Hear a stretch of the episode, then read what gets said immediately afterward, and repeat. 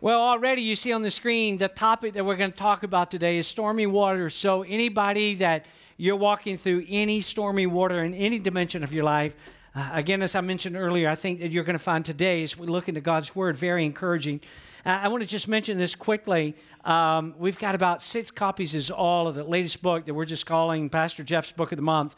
And this month is Andy Stanley's book, The Principle of the Path How to Get From Where You Are to Where You Want to Go. It's a fabulous book, and you can get that right after the service if you would like, and get them before they're gone. Uh, I love to fish. I don't get to fish the way that I would like to. I'd like to fish a lot more than I do, but I love it. And I started loving it actually when I was a small boy.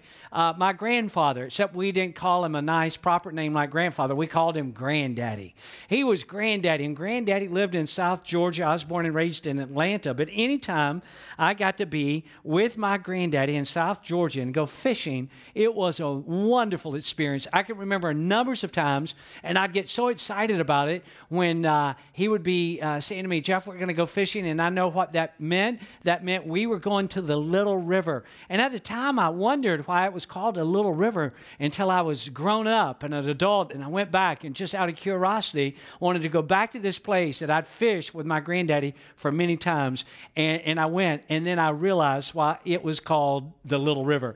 It was a very small river, and, uh, and we spent a lot of time together. It was totally unsophisticated fishing. Uh, we'd get in a little aluminum john boat that he had and push off from shore, and it really didn't even no, need a motor. You could just paddle along and stop and drop a little uh, concrete block anchor and just fish from there.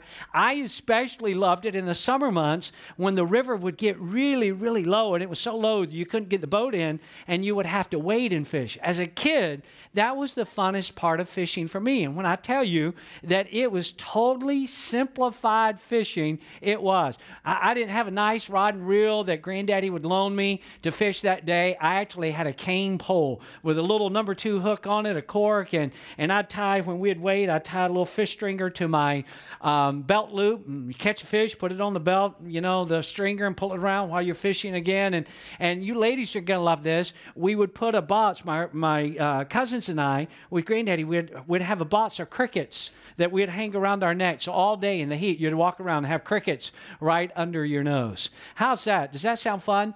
I can remember one time, I told this in the first service, we're fishing, and I wanted to get to a spot like my granddaddy did because he could just get it under the right tree. I mean, it seemed like there was that much space he could just get up under there, and every time he could get under a tree in some dark water like that, he'd pull out a big fish. So I can remember one day trying to do like granddaddy, and I'm, I'm, I'm doing like this and not like this. I'm trying to get it up in this special place and don't have much to work with, and I get snagged. And I'm like, well, I've seen this happen to granddaddy before, and he'd just whip it a couple of times and get it out of that bush like a bullwhip almost. So I'm pulling, I'm pulling, I'm pulling, and finally I'm like, what am I caught in? And I turn around, I kid you not, the hook was in the corner of my grandfather's mouth, just like this just right there. And I'm just pulling, and he's looking, and every time, you know, I'm sure his eyes were like, mm. And and what's fun, it wasn't funny at the moment, but looking back, uh, I, you know, it, again, not in the moment is, but later when I thought about it and talked to my cousins about it. I just had to laugh because I, not that I hooked him in the mouth, but when I hooked him in the mouth, somehow that cricket was on the outside of the corner of his mouth, and that cricket was like, "Oh no, what's going to happen now? Help me, Jesus! Come on, come on!" It's like, and so that's how I grew up fishing. So when I was an adult, I went to, um, you know, we moved to Florida. I went to pastor this great church. I'm in my mid to late 20s. So what has that been? A decade ago, maybe? Um, so a guy walks up to me, and I've never done like big time fishing. His name's Jim. Jim walked up to me and he said, Pastor, do you like to fish? I'm like, I love to fish He said, How would you like to go uh, with me and a friend? And he said, Check your calendar this date, that date. I made it work. And so he said, Meet us such and such. We went. And uh, we went on the biggest boat I've ever. How many of you like to fish? Wave at me like this. We went on this big boat, never been on that boat. And uh, we went out. They said, We need to catch our bait. I, I, was like, We went to Shane's and got crickets. No, no, no. We catch our bait and uh, cast these big cast nets. We catch our fish.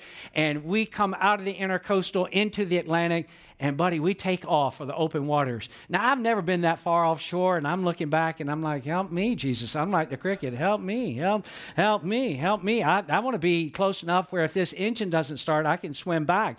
And we just go further and further out. And I'm like, well, these guys are pros. They know what they are doing. They've done this many, many times before. And we go way out and we're fishing and we're having a great time. Uh, you know, for me now, saltwater fishing, I just love that. I just love it. If I get to fish, I love to fish that way. And so we're out there, and I'm just fishing, having a great time. I know Jim, this guy in my church, and I'm uh, getting better acquainted with his friend that owns the boat. We're just fishing, having a great time.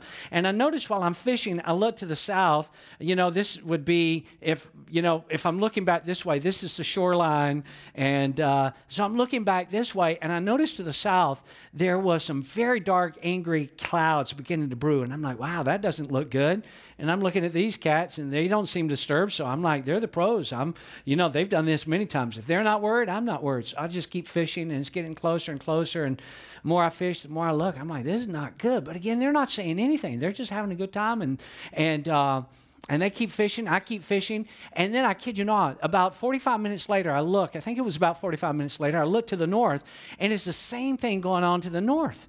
I mean, here's the coastline. This is like coming in from this direction. Look to the north, these dark, angry flashes of lightning in the clouds. And I'm like, why aren't we doing something? I'm not bringing it up. I'm not going to be a chicken. If they're all right, I'm all right. And I just kept fishing, fishing, fishing. And I kid you not, this made me so mad. I couldn't express it because I'm on their boat in the middle of the Atlantic. I couldn't say. But the guy who owns the boat, he finally turns around and looks like this. And he does this. I kid you not. Tell me how you would feel. He's like, that's not good. I'm like, dude, I mean, I've been, where have you been? And, uh, and I said, This is not good. And then he says something that really got my attention. He said this, We're not going to be able to outrun that. And I'm like, What are our options then?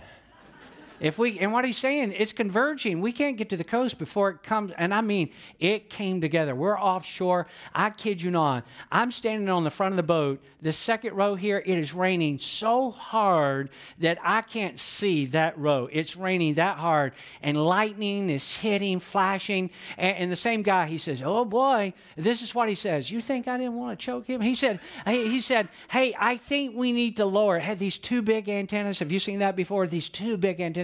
He said, I think we need to lower these so lightning don't hit them. I'm standing three feet from one. I'm like, are you kidding me? I made all kind of promises to Jesus that day, and I'm like, I'll never do this again. And and I mean, it was a storm like I'd never been in, and a storm like I've never been in since. And I want to talk to you today out of Acts chapter 27 about stormy waters because the Apostle Paul finds himself in a storm out in the middle of the Mediterranean Sea that made what I just described seem like a picnic. Now, I know before we even get to the text that there are a lot of you that you're going through a stormy time in your life. There are stormy waters that are swirling around you. It may be connected to your work, it might may be a storm that you're going through in your health where a condition that you have or a diagnosis that you've received or some blood work. It may be that you're going through some stormy waters with one of your kids. It may be a time in your your marriage that it's been, you know, rocking along pretty smoothly to this point, but now there's some things going on and you're like, oh my goodness, we've never had to face this. It may be a legal matter that you're involved in. It may be uh, a personal uh, financial situation. You're like, wow, I don't know how. It may be anxiety, it may be a career path like I've got my education or I've got my training and I have this, but it seems I can't find the right job at the right place. And, and that's going on. And then daily it seems new co- news commentators are reminding us us how crazy it is in the world with terrorism and global unrest and the coronavirus. And it seems like every direction that we turn, it's like stormy. It's stormy out there. It's stormy in, in our own lives personally. In Acts chapter 27, specifically, the Apostle Paul finds himself in some stormy waters, literally stormy waters. And here's the story, and I hope, and I think you will, because a lot of people after the first service said, I got to go back and read the story. And I can't read all the way through it verse by verse, but I'm going to read portions of it, and I'm going to talk to you about four lifelines that Paul talked to these guys about hanging on to in the middle of a storm, and I'm going to share those with you. But he's on a large ship, and there's well over 200 other passengers. This is no tiny vessel. This is a, a gargantuan ship. Their destination is actually Rome, if you go back and you read the chapters prior to this, you know that Paul is a prisoner. He's been incarcerated for no good reason, and he appeals to Caesar. And so now he's going back to Rome to stand trial. And the centurion who's in charge of the ship takes this very seriously. So it's Paul, it's the crew, it's the guards, it's the centurion, and it's a lot of prisoners on this ship, and they're headed for Rome. And somewhere in the Mediterranean Sea, they face a storm that they would have been begging for the storm that I faced in the Atlantic. It is hurricane force winds. This is no small storm, and there is not a person on that ship that thinks there's any chance that there'll be. They're like, hey, this is one that will never live to tell about. This is the one we're all going down. This is the storm that we've dreaded, and none of us are going to survive it. I want you to see their desperation. Look at this verse right here, just one verse at this point when neither sun nor stars appeared for many days. How many of you know what that means? During the day, they can't see the sun. At night, they can't. I mean, this is a huge storm. And it says, in the storm, look at this phrase, continued raging. We finally, this is an important statement, we finally gave up all hope of being saved. We're like, this, this is it. We're not going to be able to make it.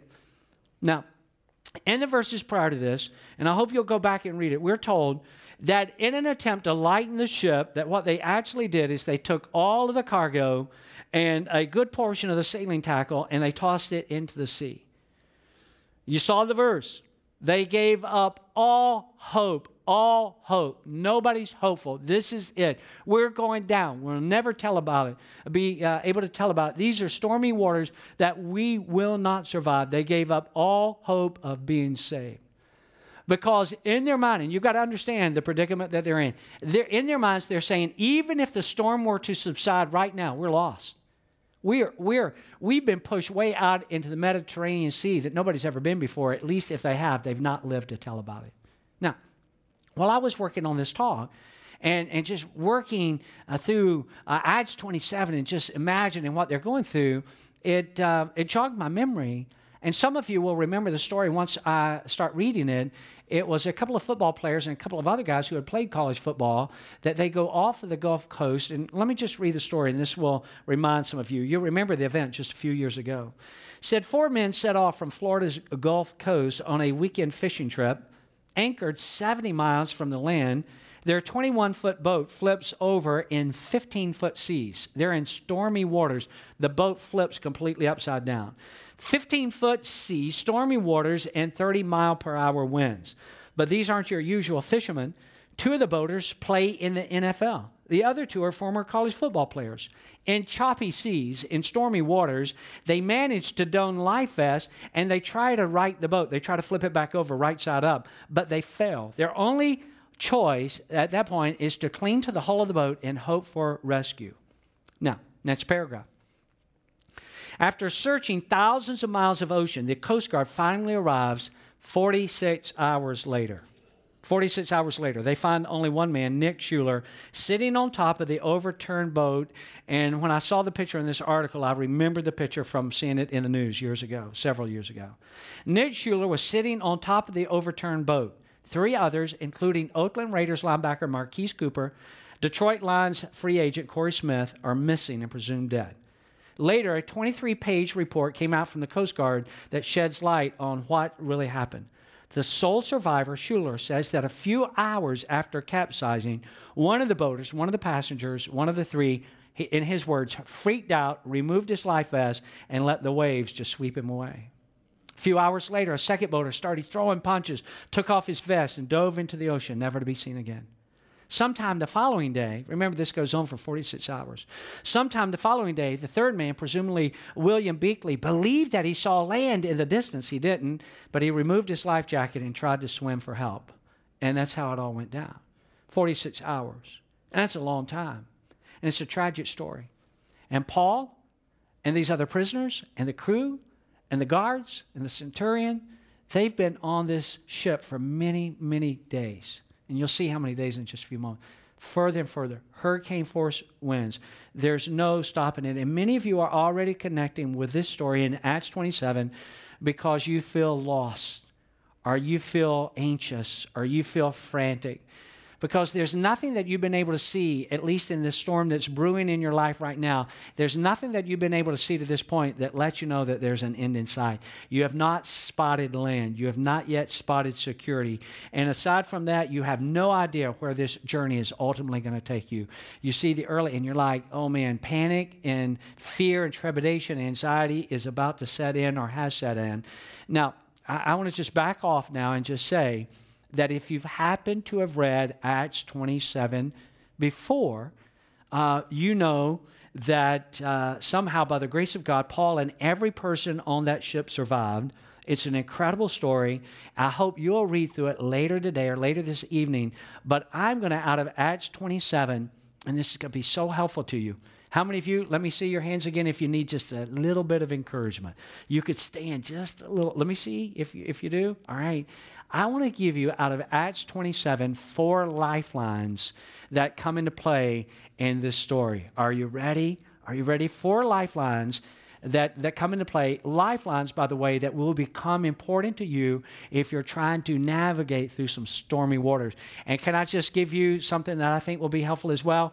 If your if your life right now is pretty smooth, the surface of the water is smooth, I would still take notes. I would still write down these points. I would still record these scriptures because there's coming at some point in your life some stormy waters. You can't get from here to there without that happening and you're going to need what we find in Acts 27. Lifeline number one. If you're ready, wave your hand at me. I want to make sure you're still awake. I worked real hard on this talk, and I don't plan on you nodding off on me. Lifeline number one. Are you ready? It's this Paul grabs on to a promise from God. This is the first lifeline that comes into play. God gives him a promise, Paul, and he holds on to it with all his might. Look at the verses right up here on the screen. Look at it. But now I urge you, this is Paul after he's received the promise from God. But now I urge you, he's addressing all these guys on this ship, over 200. But now I urge you to keep up your courage because not one of you will be lost, not a single one of you. Only the ship will be destroyed. Boys, the ship will go down. It will be destroyed, but you're going to be all right. Last night, he says, An angel of God, whose I am and whom I serve, stood beside me and said, Do not be afraid, Paul. And he's like, Right, God, here I am. Uh, do not be afraid, though. You must stand trial before Caesar. Remember, he's appealed to Caesar, and God said, You're going to be there. And God has graciously given you, Paul's talking to them, he's not only going to save me, he's going to save all you cats as well. So keep up your courage, men. Look at this. For I have faith in God that it will happen just as He told me. Can I give you something to think about right here? Listen, listen, listen. When God makes a promise, God keeps a promise. Is anybody awake here today? If God makes a promise, God keeps a promise. For I have faith in God that it will happen just as He told me. Nevertheless, we must run aground on some island. Now, in the middle of their desperation, when hopelessness is at an all time high, God has a message for Paul, a promise that he can hang on to when everything seems like it's out of control. And this promise is clear and it's understandable. And God says, He sends a messenger to say to Paul, Here's what's going to happen the ship will indeed be lost, but you're going to survive, and everybody with you is going to be saved. Now, scores of people who have walked through storms in their life people just like you and me, people who have found themselves in, in stormy waters, many of them will look back and say, you know, at some point during that storm, God gave me a promise. Some point when it just seemed like I was filled with anxiety and fear, at that point where I felt like I'm giving up because there's no more hope left, that God gave to me a promise, and I held on to that till God answered my prayer. And some of you, if you were to think back for just a moment, I know it's true in my life, I can look back at times in my life when I found myself in stormy waters, I can look back and say, oh, it was uncomfortable. I didn't like it. I was starting to feel hopeless. I was very much afraid, terrified at some point, but God gave me a promise. And I want to just say this to you today God is still giving promises. And when God gives a promise, God keeps a promise. And sometimes God's promise is going to come to you like this it's going to come to you as a whisper from the Holy Spirit. I've never heard the audible voice of God, never have, doubt I ever will. That's not a statement of lack of faith, but I've never heard the audible voice of God. But I tell you what I have heard. I have heard at times in my heart, in my spirit, a whisper from the Holy Spirit that seemed louder to me than an audible voice. And God was like, I'm with you. I'm going to be with you. Sometimes when God gives us a promise, it's not through a whisper. Sometimes it's through a verse or a passage in the Bible, and we see it and we've read it many, many times before. But now, at a crisis in our life, we see it in God's speech to us. And that verse or that passage becomes the hope that we cling to. It may be a message in church, it may be today where you hear something and you're in the middle of a storm and you find yourself surrounded by stormy waters, but something is going to be said today. And you know this, and I know this. I'm not smart enough to know what you're going going through, but God does. And I always find encouragement. Every time I read in the Old Testament that God spoke to a donkey through a mule, I find out I got hope too because God can speak through a mule, a donkey, just like me. And God may use something in the message to just cause you to hang on. It may be a song, it may be a conversation with a friend or a mentor. But this is what I know that oftentimes when we're in stormy waters, God will throw us a lifeline, and that, pro- that lifeline will be a promise from God. And God gave it to Paul and those on the ship with him. And guess what they did? They held on to it with all their life. Number two, lifeline number two Sometimes, when you're in stormy waters, gathering information, gathering information can be a great lifeline. Now, you're saying, now, where does that come out of? And I'll tell you, and you can go back and you'll read it. I'm just going to hit it quickly. You'll go back and you'll see this later. Once Paul relates to them this promise of God concerning their survival, a ripple of encouragement moves across the passengers and against prisoners and crew and guards and the centurion. And when that happens, when a ripple of encouragement goes through the ship, some wisdom kicks in and they transition. Listen to this now, this is really important. They transition into an information gathering mode. It says, you'll read it in the text, that they begin to take soundings. What does that mean? Technically, it means that they begin to measure the depth of the water. How many of you know back in Paul's day, they did not have a sophisticated GPS system? There was nothing that, okay, we're at this many feet. How many of you have ever seen a great GPS on a boat? Wave at me. Some of you that love to fish or you have a boat, a great GPS. How many of you know it will not only show you the depth of the water? Have you seen on the GPS when you're looking at the screen, uh, fish? Have, have you seen this? There, there's fish on the GPS. I hope that's been better for you than me because I see fish and I'm like, I'm going to catch one of them. And I never can seem to catch one of them. So they don't have anything like a GPS, but they have, it's like a ba- baseball tied to some rope and they keep lowering it and they're measuring and they go. You'll see this in the text. They go from 120 feet pretty quickly to 90 feet and all of a sudden it becomes clear that they're approaching a sandbar or a small island somewhere. Now, why does this matter to us? And how does this apply to us?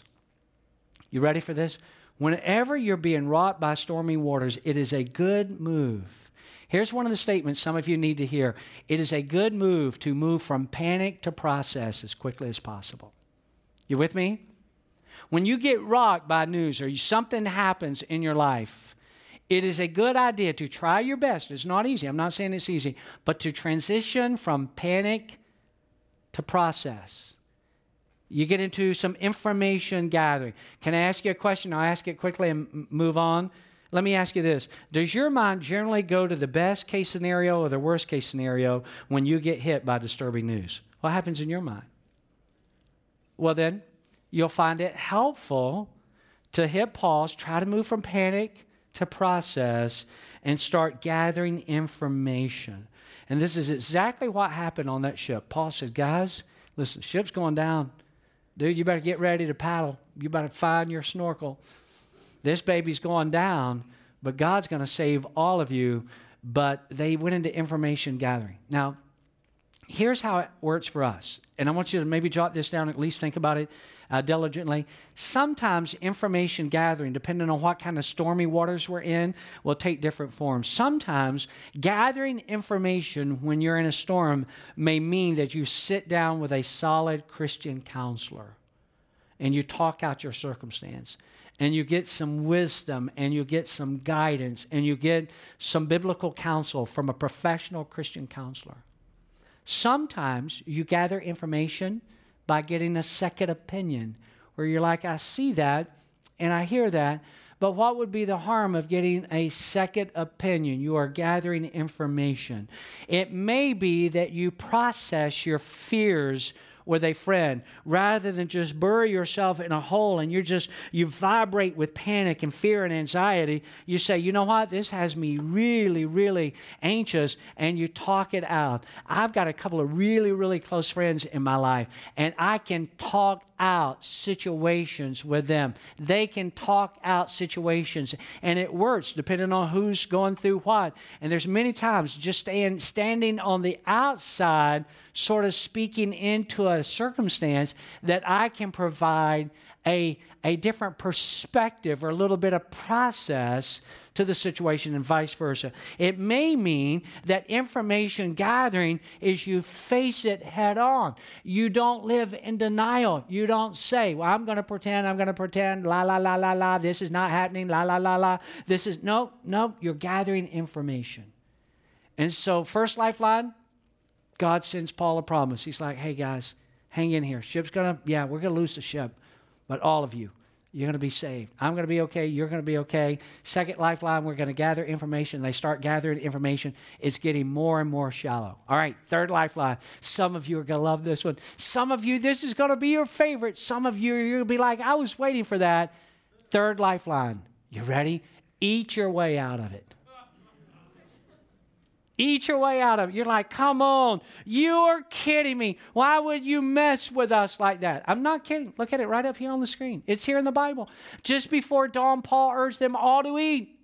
For the last, look how many days? Not 46 hours, 14 days, he said. You've been in constant suspense. Another word there that could be inserted is anxiety. And you've gone without food this whole time. You haven't eaten anything.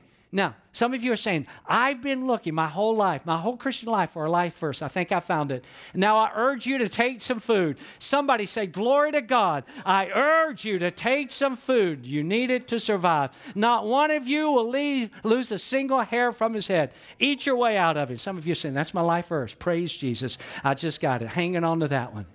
I know I shouldn't eat it, but Jesus told me I could.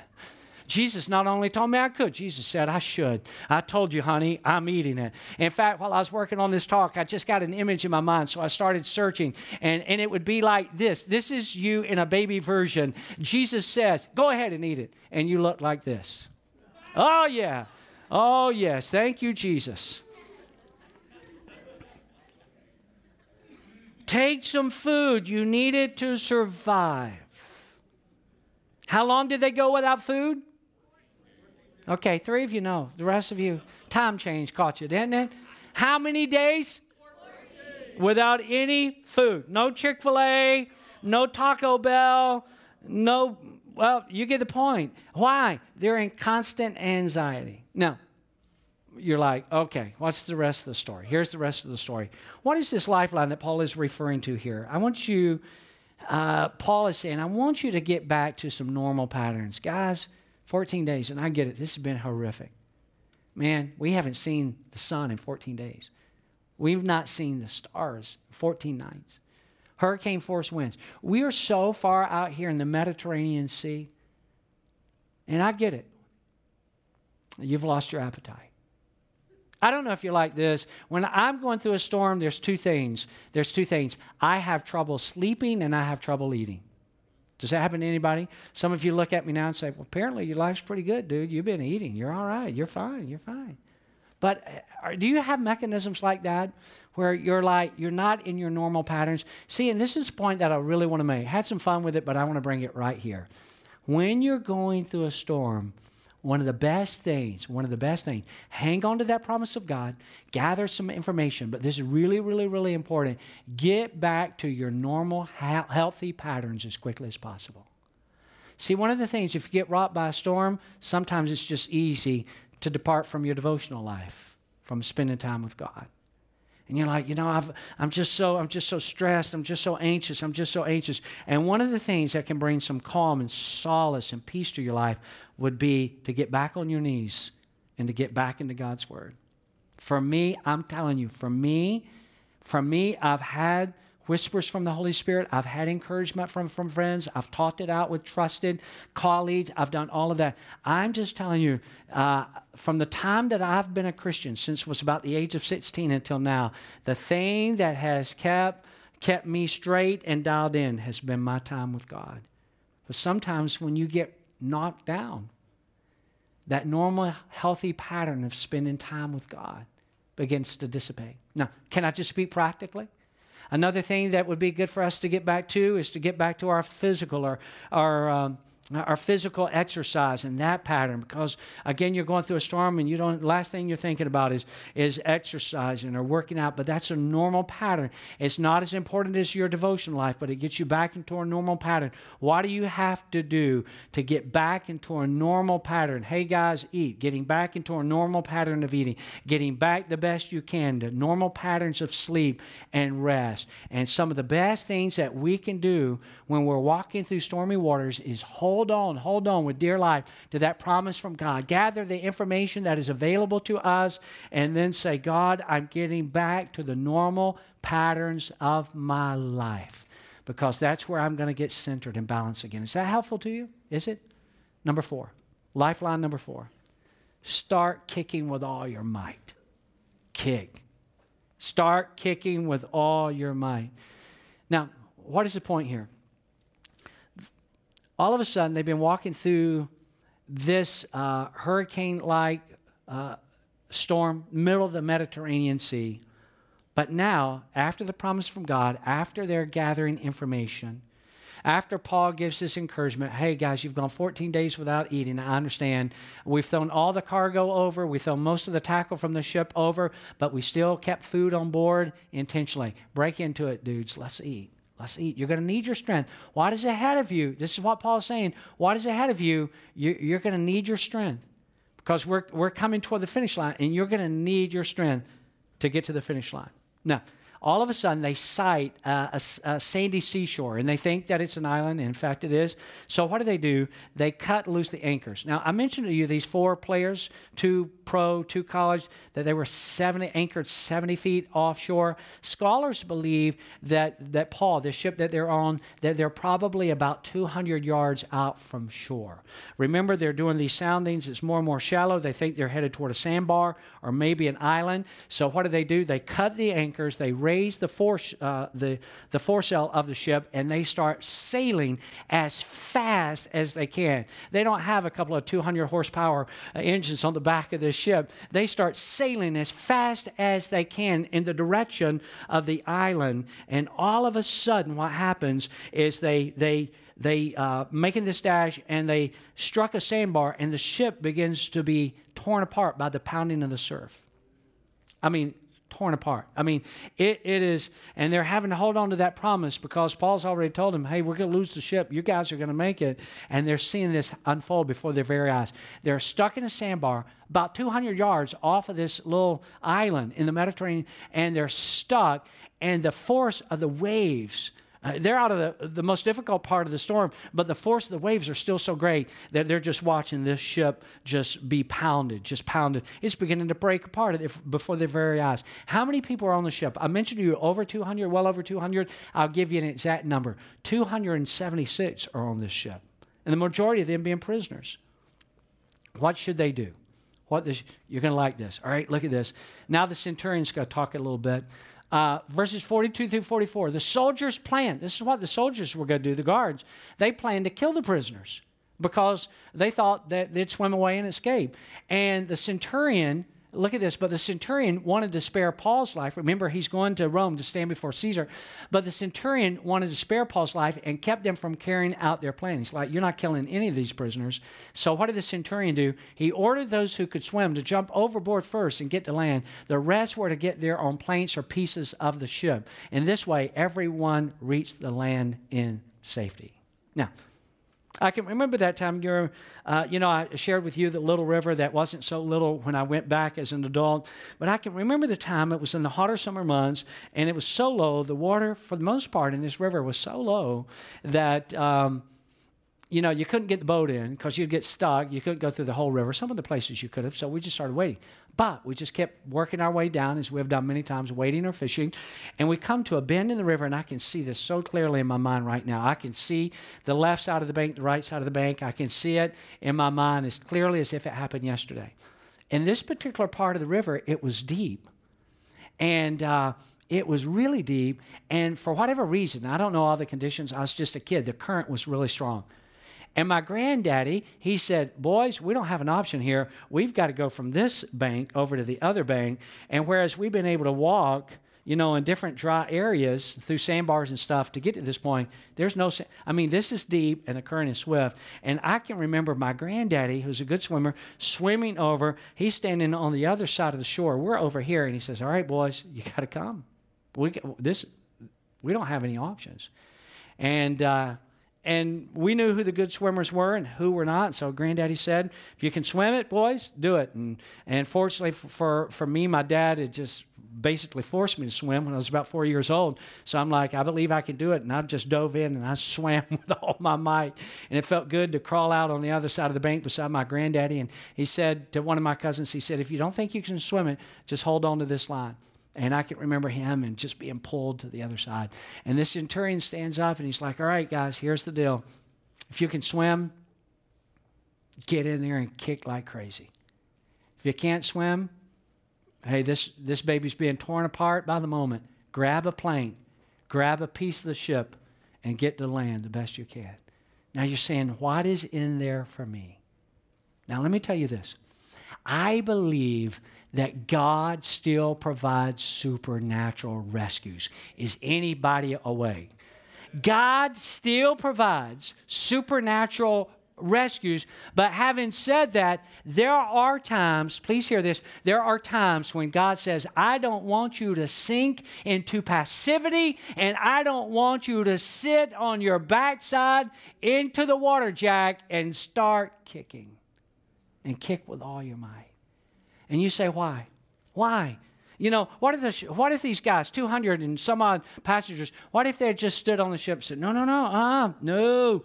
Uh, Jesus is sending a helicopter any moment now. And, the, and had they waited for the helicopter, they were in big trouble. There was, how many of you know, there was no helicopter coming for these boys. Coast Guards were not coming for them. And the centurion said, here's your, if you can swim, get in. If you can't, still get in but find a plank and kick. And you know what God says many times in our life, and with this I'll close. There's times in our life where God is already providing the supernatural rescue, but in the middle of it, there's something that God wants to teach us. Listen, God does not want us to be a weak Christian the rest of our life.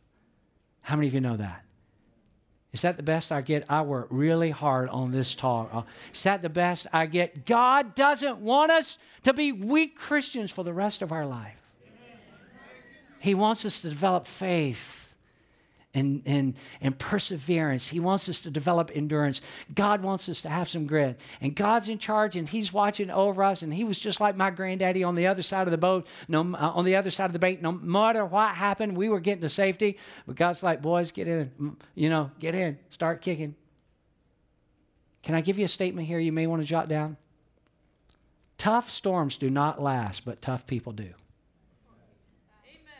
What about that? Tough storms will not last, but tough people do. And it may be that God is saying, All right, you've got a promise, but I'm going to teach you something in your storm.